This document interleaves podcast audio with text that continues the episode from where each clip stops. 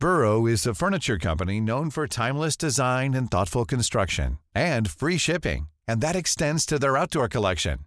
Their outdoor furniture is built to withstand the elements, featuring rust-proof stainless steel hardware, weather-ready teak, and quick-dry foam cushions. For Memorial Day, get 15% off your Burrow purchase at burrow.com slash ACAST and up to 25% off outdoor. That's up to 25% off outdoor furniture at burrow.com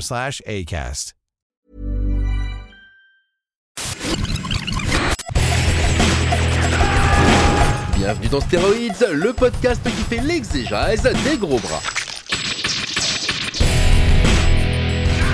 Avec Stéphane Moïsakis et Rafik Djoumi. Bienvenue dans ce nouvel épisode de Stéroïdes le podcast. Cette semaine, je suis avec mon ami Rafik Djoumi. Salut Rafik. C'est moi, salut Steph. Ça va? Ouais, ça va. Et écoute, ça va, ouais. Et en fait, on va parler de Sans retour de Walter Hill, Ouais, qui est un de tes- une de tes propositions en ouais fait. un film euh, au titre anglais imprononçable pour un, un spectateur français lambda. Southern- South- South- Southern Com- Comfort. Southern Comfort. Voilà, qui est, qui est en fait le nom d'une liqueur qu'on fabrique euh, dans le sud du pays, euh, dans, dans, euh, en, Lou- pardon, En la Louisiane, quoi. ouais. Voilà. Ce qui a un titre d'ailleurs un petit peu ironique, puisque c'est un survival Ouais, euh, qui parle de, de, en gros, d'une escouade de militaires qui se retrouvent en prise avec des Cajuns. ouais. Euh, C'est une garde font- nationale, je crois. C'est même pas tout à fait des militaires. Voilà. En tout cas, ils sont armés et ils foutent un peu le bordel. euh, En fait, et- ils sont, ils sont, ils font un, comment on appelle ça, un, un exercice, Un exercice, avec avec des balles à blanc euh, où ils doivent quadriller le, le- les, marais, euh, Les Cajun, marécages, voilà, ouais, qui ouais. sont cet, cet énorme euh, marécage qui est en plein milieu des États-Unis, euh, et, et décident à un moment donné de, de prendre des canaux pour se faciliter la vie, quoi, parce qu'ils doivent plutôt que de marcher comme comme des cons, et donc avec l'aide de de gens du coin euh, pour les aider à, à traverser. Et il y a un des, un des jeunes gars qui, qui veut déconner parce qu'il sait qu'ils sont chargés à blanc et qui se met à faire semblant de. de tirer sur les. Cajuns, quoi. Et les Cajuns prennent peur et ils se défendent. Voilà. Et à partir de là, il y a un, mo- il y a un mort. Donc la guerre est déclarée et, et on a nos, nos couillons qui sont avec leurs balles euh, chargées à blanc, euh, perdus dans un territoire qu'ils ne maîtrisent absolument, qu'ils connaissent pas, par- euh, dans lequel vit une population que eux voient quasiment comme une population étrangère en fait. Quoi. Bah, euh, après, c'est- les Cajuns, c'est un peu particulier aux États-Unis. C'est quand même, euh, c'est quand même, euh, comment dire, même nous pour les Français, on n'arrive pas à les comprendre forcément euh, ce qu'ils disent. Quoi. Même si dans le film, c'est plutôt des acteurs américains qui jouent les rôles en général, sauf à la, sauf Ouais. vraiment la communauté qu'on voit à la fin du Ouais, film. tout à fait. ouais. Voilà. Euh, mais mais voilà. En tout cas, ce qui est, ce qui est, alors moi, je l'ai revu du coup en fait avec un grand plaisir. Quoi. C'est vraiment un film très très sec. Mhm. Euh, J'ai un peu envie de dire comme d'habitude avec Walter Hill. Hein. C'est un, un réalisateur que j'aime bien parce que c'est euh, c'est euh, c'est pas forcément le plus grand réalisateur au monde. Mais c'est clairement un mec en fait qui est no bullshit quoi. C'est-à-dire Ouais. qu'en fait il va vraiment aller à l'essentiel dans ce qu'il veut raconter et, euh, et ça ça s'en ressent en général dans la plupart de ses films quoi. En fait, euh, c'est effectivement. Bah, Ici à Capture, on n'a jamais considéré Wal- Walter Hill comme un euh, cinéaste d'exception au sens purement esthétique euh, Non, du, oui, voilà, du terme. Par contre, c'est un scénariste d'exception euh, et c'est quelqu'un qui, qui même a, a- créé quelque chose qui n'existait pas tellement dans le scénario à l'américaine, qui a été le, ce qu'on pourrait résumer par le sens du haïku. Il est très célèbre pour ça, c'est-à-dire que ces scénarios, quand tu, lis, quand tu ouvres une page, il y a pratiquement... il y, a, il y a 15 mots sur la page. Quoi. Mhm. Euh, mais en fait, dans, dans, dans les 15 mots, il n'y en a pas un seul qui est en trop. Euh, et, et en fait, il te laisse la place, euh, en, euh, en tant que lecteur, d'imaginer euh, le film qu'il y a euh, der- derrière ces mots essentiels. Et donc, effectivement, euh, un, tel exercice de, de scénariste, ça nécessite de d'écrire et ensuite de couper, couper, couper, couper comme un, comme un malade tout ce qui, tout ce qui dépasse tous les Tout le gras, ouais. Voilà, Mhm. c'est ça. Et donc, ça donne à ces films comme ça un côté, aller droit à l'essentiel. mais qui se retranscrit finalement même dans la mise en scène dans l'absolu puisque c'est pas encore une fois c'est pas forcément du, de la haute volée on va dire voilà mais ça va c'est jamais en fait en trop c'est jamais mal mal filmé en fait en soi euh, euh, donc voilà à part il y, a- y a des films plus mou que d'autres hein, dans l'absolu évidemment euh, que ça c'est évident qu'il est moins impliqué dans 48 heures de plus par exemple que dans que dans euh, que dans euh, sans retour quoi Mm. mais euh, mais voilà c'est alors pour resituer un petit peu c'est un film qui est sorti en 81 ouais. qui a été un gros gros bide hein, un peu partout dans le Mm. monde parce que en fait fondamentalement c'est c'est un film que les studios n'ont pas vraiment voulu produire c'est un film indépendant Oui. Euh, et c'est son et pourtant c'est un de ces films qu'il a fait juste après euh, euh, Les Guerriers de la Nuit qui avait été un, un succès quoi Euh, alors, il y avait eu Les Guerriers de la Nuit qui avait été un succès, mais il avait aussi un énorme carton dans les pattes, Walter Hill, à l'époque. Et ça, on a tendance à l'oublier très très régulièrement, qui s'appelle Alien, euh, et qui est quand même une franchise qui, qui, qui lui a assuré des, des, des rentes financières euh, certaines. En fait, c'est ce qui est intéressant avec euh, avec Walter Hill, c'est que c'est un gars qui, euh, comment dire,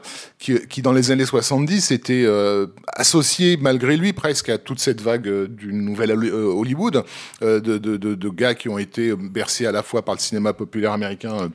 Euh, d'après-guerre euh, et un cinéma européen beaucoup plus autorisant et qui s'est toujours un peu situé dans, une, dans un entre-deux, on va dire. Euh, euh, par moment, quand on voit certains de ces films des années 70, on, on, se dit il, il, aurait presque plus pu euh, virer Terence Malick.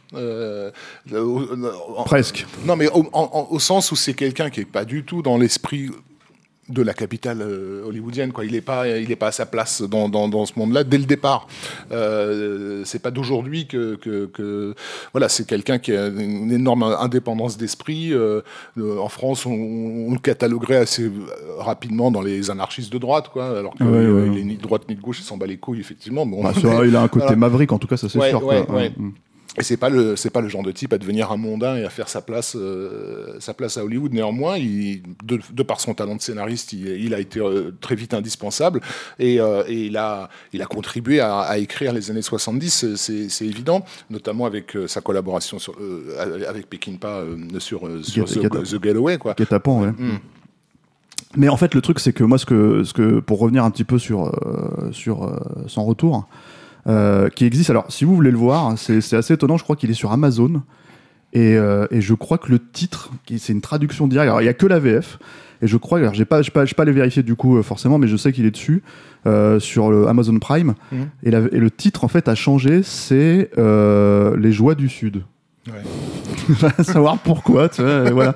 Avec une très belle, je crois que sur la, sur la cover, en fait, c'est comment il s'appelle, c'est Keith Carradine, tu vois.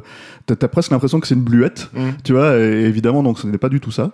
Euh, c'est un film qui paye pas de mine, mine de rien, quand t'es en train de le regarder, parce que, parce que toutes les trucs qu'il met, qu met en place, en fait, finalement, il les met très rapidement au début dans le, le, le la façon dont même le groupe même de militaires est tiraillé entre eux, mmh. euh, et suivant la marche à suivre, en fait, vis-à-vis -vis des conneries qui ont été faites, et euh, parce que c'est clairement de leur faute, en fait, c'est ce qui leur arrive sur la gueule, c'est vraiment, euh, c'est vraiment, ils l'ont cherché, quoi, entre mmh. guillemets, quoi, mais, mais ils ont un peu foutu la merde, c'est-à-dire que t'as des persos qui sont plus malins que d'autres, mais t'en as certains qui sont un peu cons comme, comme leurs pieds, quoi, notamment justement celui qui déclenche l'incident, quoi, et, et, et ce qui est intéressant là-dedans, c'est que du coup, euh, quelque part, ils finissent par s'entretuer avant même en fait de tomber sur les cajuns, quoi. Mmh, euh, mmh. Euh, et, et c'est ça qui est, qui est, bien fait, c'est que tout est cohérent.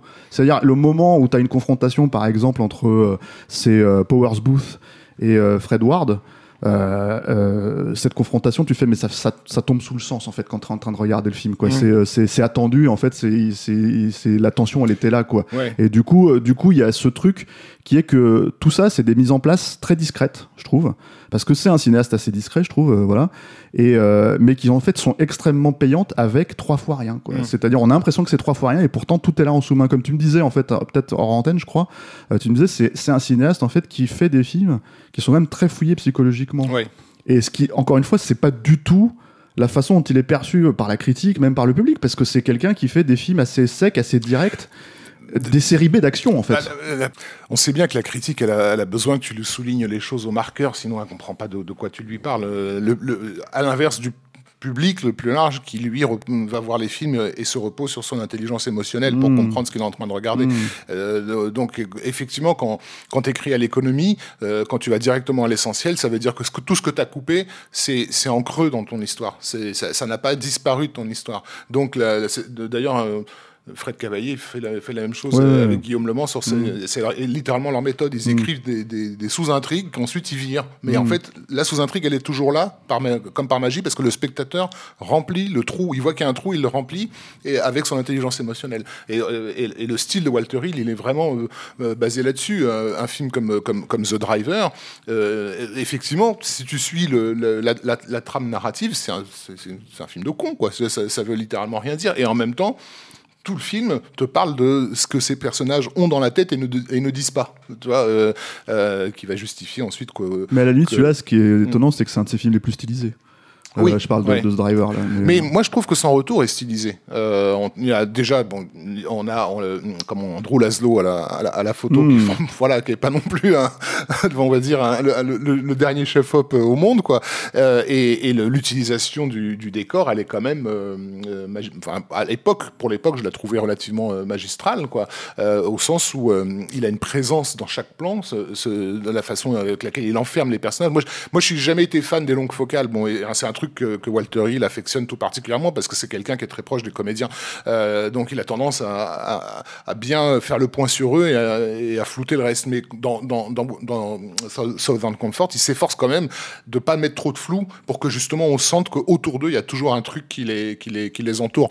Et comme c'est quelqu'un qui apprécie beaucoup ce genre de, de récit où, où les héros doivent littéralement combattre leur propre environnement. Euh, c'est le sujet de The Warriors, euh, c'est le sujet d'Alien. euh, voilà, à cette époque-là, il est, il est et même euh, même Driver au fond raconte d'une certaine façon l'histoire d'un mec pris au piège.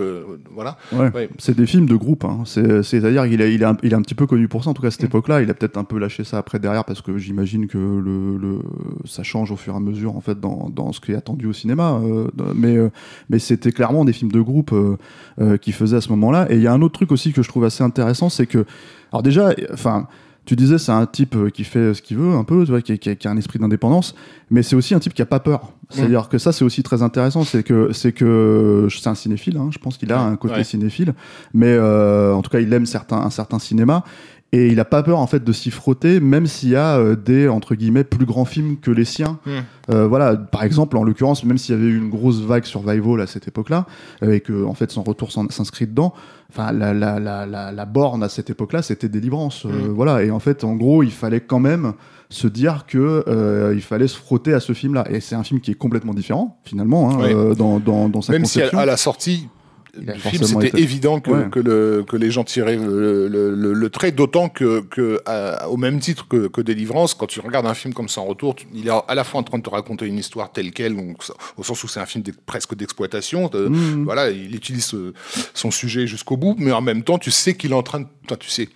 T'as l'impression qu'il est en train de te raconter autre chose, sans que tu saches exactement quoi. Donc évidemment, quand le film est sorti, tout le monde a fait le rapport avec, le, Le Vietnam, avec ouais. la, la La guerre du, Vietnam. avec la guerre du Vietnam, mais, mais pas forcément au mode euh, il nous raconte le Vietnam de façon détournée, Euh, plutôt en mode euh, le Vietnam c'est une violence que la- que, que, que l'Amérique a cru exprimer à l'extérieur de son territoire, qui en fait a toujours été présente chez elle. Tu vois, c'est presque il y a des gens à l'époque qui considéraient que le film disait que finalement la guerre du Vietnam euh, n'aurait pas eu lieu, ça aurait été le même topo, le, le pays se serait écroulé de la même façon, Mhm. Euh, et, et parce que justement euh, c'est un pays qui a pas encore pensé toutes ces toutes ces plaies béantes, ces cicatrices et ces, et ces divisions. Encore une fois, le fait que les les, les Cajuns sont vraiment dans le film des, des Indiens, quoi. Ils appartiennent pas Ah, à la, société américaine. Et surtout, il, il- à part le, le- donc voilà, on va peut-être un petit peu spoiler, mais c'est un des points intéressants justement du film, c'est que comme comme on disait, c'est quelqu'un qui a pas vraiment d'affrêterie, donc en fait, tu pourrais croire que euh, une des directions que ça pourrait prendre, c'est que finalement, en fait, euh, comme ils,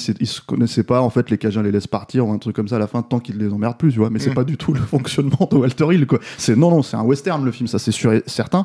Et le truc aussi, c'est que il y a cette espèce d'approche où finalement, t'en as un qui les représente, euh, qui est joué par euh, euh, comment euh, le, le Brian. Ah, j'ai Ah, un je me trou. souviens plus non plus. Euh, le, le Léon dans, dans, dans Blade Runner. euh. Euh, Brian James. Brian James, merci, on connaît que lui. Euh, euh, je veux dire qu'il qu'il les représente clairement, mais en fait, t'as 4-5 personnages qui les, qui les suivent, on les voit jamais. Mm. Et d'ailleurs, en fait, c'est marrant, parce que je me suis fait la réflexion, je me suis dit, tiens, mais de loin, je me suis dit, tiens, on dirait, on dirait Jesse Ventura. Non, pas Jesse Ventura, Sonny Landam, pardon, euh, l'Indien dans Predator.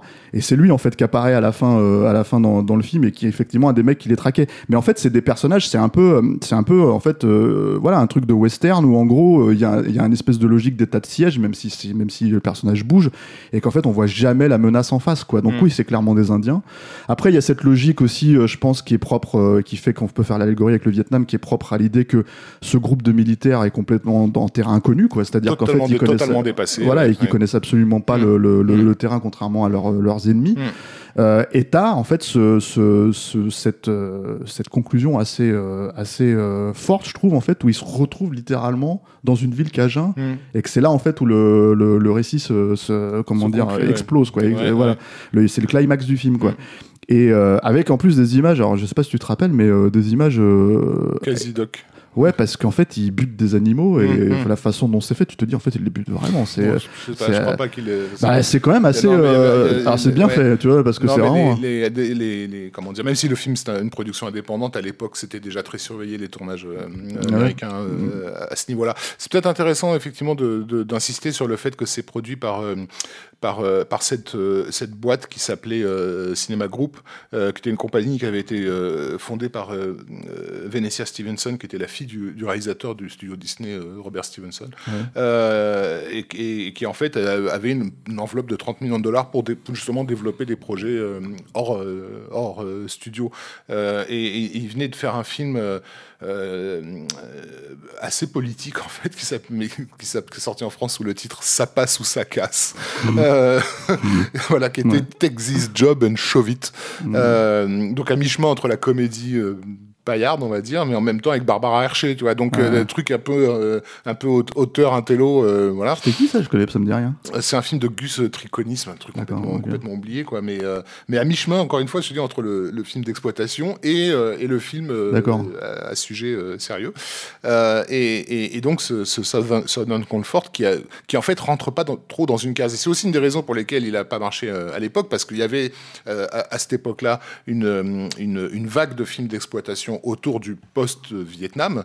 Euh, je pense notamment à un film comme Le, Le droit de tuer, euh, The Exterminator. Euh, et puis bien sûr, il va y avoir euh, First Blood qui va qui va arriver derrière et qui va absolument tout Rambo, défoncer. ouais. Mais Mm. c'était, il y avait un il y a eu un- une mini vague en fait de de, de traumatisés du Vietnam qui pètent un plomb, euh, qui se mettent à tout défoncer. euh, donc c'était entre le vigilant movie et le survival, euh, etc.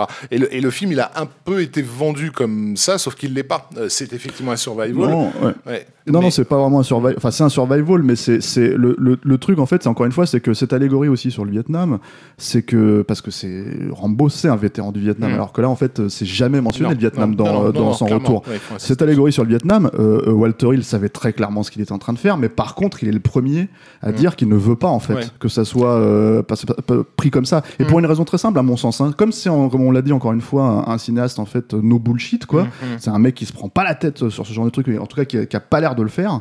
Euh, je pense qu'il veut pas justement qu'on tire beaucoup trop, comment dire, cette allégorie pour justifier les qualités du film, Mm. euh, tel qu'un critique pourrait le faire dans l'absolu. Ouais. Et, et je pense que c'est compréhensible quelque part en Pas fait. Du tout dans, la- dans la démarche. euh, il n'est pas là pour commenter, euh, pour commenter l'actualité ou l'histoire. Ça, Non, ça, non, ça- ça n'intéresse pas. C'est un mec effectivement qui veut faire des westerns. hein. Walter Hill, à l'époque, il vient, dans- dans- il en a fait un d'ailleurs, le gang des frères James, avec déjà Keith Carradine. Et sa relation d'ailleurs avec Keith Carradine euh, euh, va continuer sur son retour, justement basé un peu sur le personnage euh, qu'il avait joué dans, dans le gang euh, des, des frères James. Mais lui, il pense en, en tant que scénariste, c'est-à-dire qu'en fait, ces personnages, il les, il les, euh, il les confronte les uns aux autres. Mm. Donc, euh, euh, Carradine, il, joue une espèce de cynique, euh, on va dire quasi aristocrate, c'est-à-dire qu'il pr- prend la. non, Ouais. mais voilà, Mm. lui, il en tout cas, il disait qu'il l'avait conçu un, comme ça. un- un citadin. Un clairement mais, voilà, mais- citadin, mais qui, est détaché en fait de, Mm. de, de- de la gravité de l'événement, là où, euh, où Powers Booth est, est quelqu'un qui, est, qui se voudrait en tout cas rationnel et qui est complètement euh, eff- effaré par l'irrationalité de la, de la situation. Ils sont quand même littéralement en train de faire la guerre pour rien, euh, littéralement pour rien. Vois, Il s'est rien passé. Il y a Mm. juste une blague qui a, qui a- qui a mal tourné. Mais, mais cette blague qui a mal tourné, elle enclenche une mécanique irréversible euh, qui, va, qui, est, qui est celle de la confrontation et, et qui donc euh, justifie que, le- que tout le monde se massacre. Quoi, si et tu qui veux. révèle les caractères de chacun et, la, la- quelque part, j'ai envie de dire, la philosophie de chacun en Ouais, fait, dans ouais, leur fonctionnement vis-à-vis de, de comment percevoir euh, ce qui est en train de se passer. T'en as un qui, qui est un espèce de. En fait, qui donne pas du tout cette impression-là, mais qui devient une espèce de fou religieux euh, Mm. vengeur, euh, qui pour en plus devenir catatonique derrière. T'en as un, bon, bah, c'est le crétin de base, euh, il, suit euh, qui suit, quoi. Enfin, donc t'as plein de. En fait, c'est aussi ça qui est vachement intéressant dans l'écriture, c'est que mine de rien, en fait, dans un film de groupe, il gère très très bien chaque personnalité. C'est-à-dire que tu, peux, tu te rappelles pas forcément de leur nom quand tu regardes le film, mais par contre tu te rappelles clairement de leur personnalité et de la façon dont ils Mm, fonctionnent mm, sans que ça soit en plus quelque chose de totalement euh, à la serpe, quoi. C'est-à-dire que c'est vraiment plus Ah, fin que ça en clairement a pas. l'air, quoi. Bah, c'est tout simplement bien écrit. C'est-à-dire que Mm. en, en fait, tu, tu regardes le film et à aucun moment tu questionnes euh, leur, euh, leurs actions et leurs réactions. C'est là que tu vois Tout que ça a été ouais. bien écrit parce que tout te semble naturel et coulé de source où tu te dis, bah, si j'étais dans leur situation, effectivement, est-ce que je ferais, probablement cette connerie?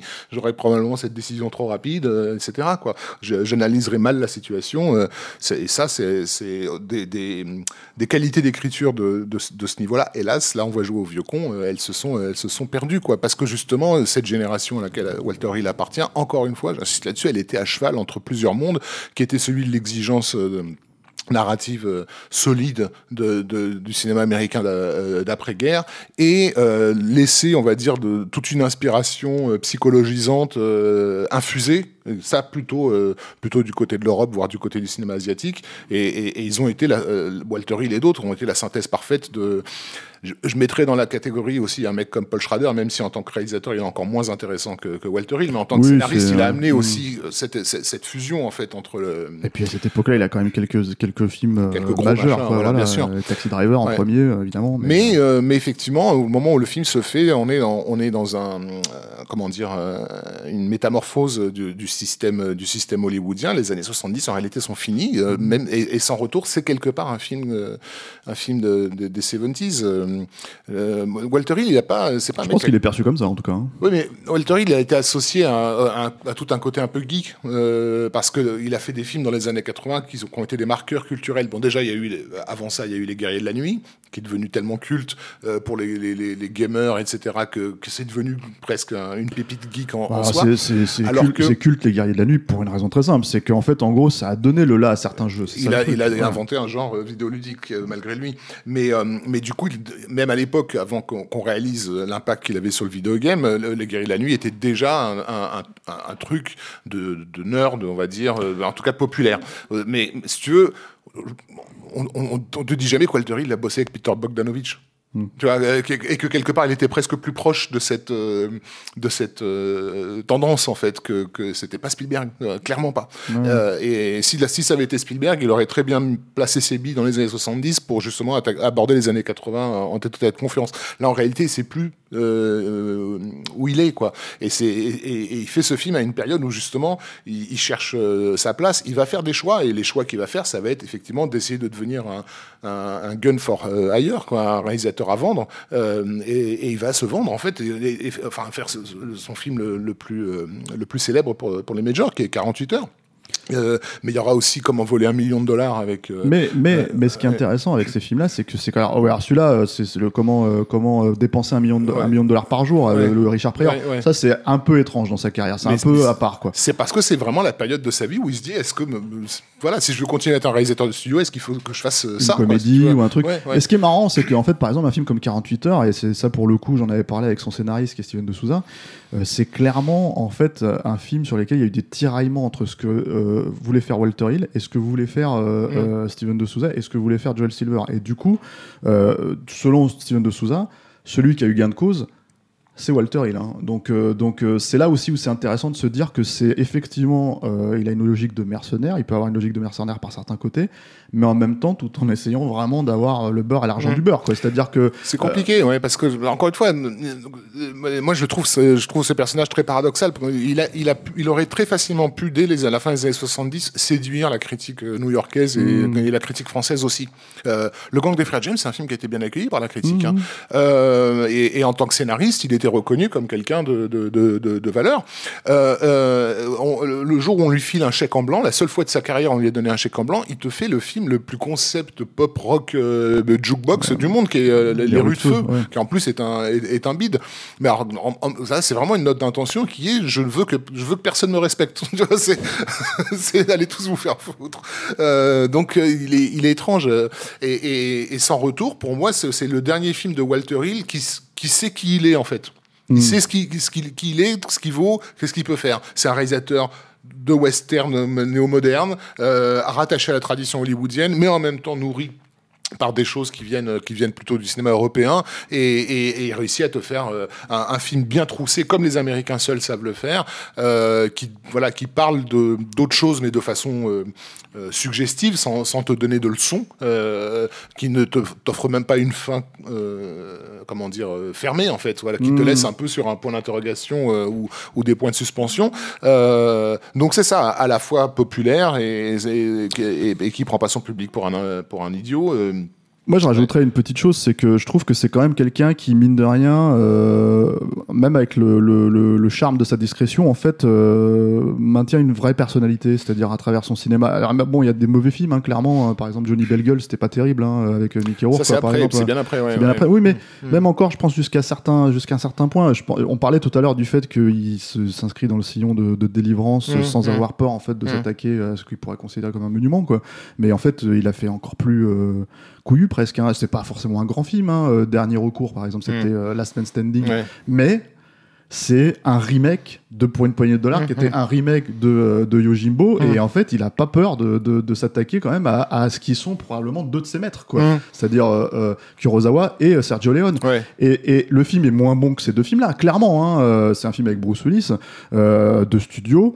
Euh, mais c'est un film qui a sa personnalité hmm. et qui est celle de Walter Hill mine de rien. Et donc en fait c'est un, truc qu'on peut pas lui enlever quoi. Et c'est ça qui est vraiment intéressant il y a un autre, un autre film qui a, qui a, beaucoup compté pour, pour Walter Hill c'est le point de non retour euh, Point Blanc et notamment pour son, pour son écriture. Euh, et justement ce dont on parlait tout à l'heure de cette idée de, de débarrasser tout le superflu euh, pour aller directement à l'essentiel Point Blanc c'est un, un modèle du genre quoi. Et pourtant c'est un film d'auteur pour le mais coup justement, vraiment, tu vois, mais justement mais c'est un film d'action de, de, de, de, pur genre qui mm. pourtant est, est arrivé à toucher à une telle abstraction que même la critique la plus imperméable à, à, à, ces genres cinématographiques a fini par se dire attends mais là on il y a quelque chose on est dans des sphères euh, métaphysiques là tu vois bon mm. euh, et, et, et, il a cherché ça un peu euh, un petit peu Walter Hill et en même temps toutes ses racines son amour pour la culture la culture américaine et, et notamment le western l'ont ramené à la terre donc mm. du coup il était moins c'est pour ça que je dis qu'il aurait pu à une époque virer Terrence Malick tu vois ouais. si tu mets psychologie métaphysique et, et, et, un à la, à la, source même du pays, euh, c'est ce, côté, ce que Malik a fait dans les 70s. Mmh. Quoi. Euh, mais il n'a pas pris ce, ce, ce chemin-là. Et donc, il nous a fait euh, Sans Retour, qui, moi, à titre personnel, c'est mon film préféré de. De, de, Walter Hill. Je dis pas que je le vois régulièrement. Hein, non, c'est pas un mais, film facile à voir hein, non plus. Mais, hein, c'est, mais c'est celui qui, euh, dès la première vision, m'a, voilà, m'a posé un, quelqu'un qui était maître de, de, de, ses moyens en fait. Euh, il sait ce qu'il fait et à chaque fois, j'ai toujours des problèmes avec le, les, les, autres, les autres films de lui, y compris euh, The Driver, euh, Le Gang des Frères James, etc. Ou Les Guerriers de la Nuit. Mmh. Ou Les Guerriers de la Moi, j'adore Les Guerriers de la Nuit, c'est un de mes films préférés. Mais, mais, euh, mais c'est vrai que c'est. Voilà, moi, je pense que c'est surtout un type, en fait, encore une fois, c'est intéressant ta, ta vision du, de, de, la chose parce que en tout cas par rapport à ce film là parce que pour moi c'est un type en fait encore une fois euh, je me répète mais c'est vraiment le, le, mon cinéaste en fait qui se prend pas la tête c'est à dire qu'en fait c'est ça que j'aime bien avec lui c'est que même si c'est hyper épuré même si ça avance et tout en fait il n'y a pas de, de, de, fioriture il fait hein, euh, encore une fois il y a plein de films qui sont moins bons que d'autres il s'est hein. pris la tête mais il te, oui, oui. mais il te fait pas chier avec mais voilà c'est ça, ça. ça, ça qui est, qui est, qui est, voilà. alors pour voir le film euh, donc je vous disais y a, y a, je l'ai trouvé sur Amazon Prime en VF only euh, j'ai pas lancé la copie je sais même pas si c'est en HD et tout je sais qu'il y a un Blu-ray américain zoné qui est sorti il y a quelques années. Euh, donc si vous parlez anglais, je crois qu'il n'y a pas de sous-titres, il n'y a rien de tout ça. Euh, il est là-bas. Je crois qu'il n'y a pas d'édition sinon euh, en France. Euh, voilà, c'est quand même un film encore une fois assez confidentiel aujourd'hui, mmh. Euh, qui est connu par le nom de son réalisateur. Mmh. voilà, mais je pense que c'est vraiment, on est d'accord hein, là-dessus, un film à vraiment à redécouvrir ouais, à de voir, toute ouais. urgence. voilà. Quoi. Ouais. Merci Rafik. Merci Steph. Et merci à tous de nous avoir suivis. Alors, euh, si vous êtes peut-être au courant, on a lancé un Tipeee récemment. Donc, euh, si vous aimez notre travail et que vous voulez nous soutenir, bah, il n'y a qu'une seule adresse, c'est tipeee.com. Et en fait, les mots-clés, c'est Capture Mag. Sinon, vous pouvez nous suivre comme d'habitude sur euh, euh nos réseaux sociaux habituels, alors Instagram, euh, Facebook, Twitter. Et puis, vous pouvez nous écouter sur, alors, je crois, Apple Podcast, Google. vous pouvez aussi nous écouter sur SoundCloud, etc., etc. Voilà. Donc, et moi, je vous dis à la prochaine fois.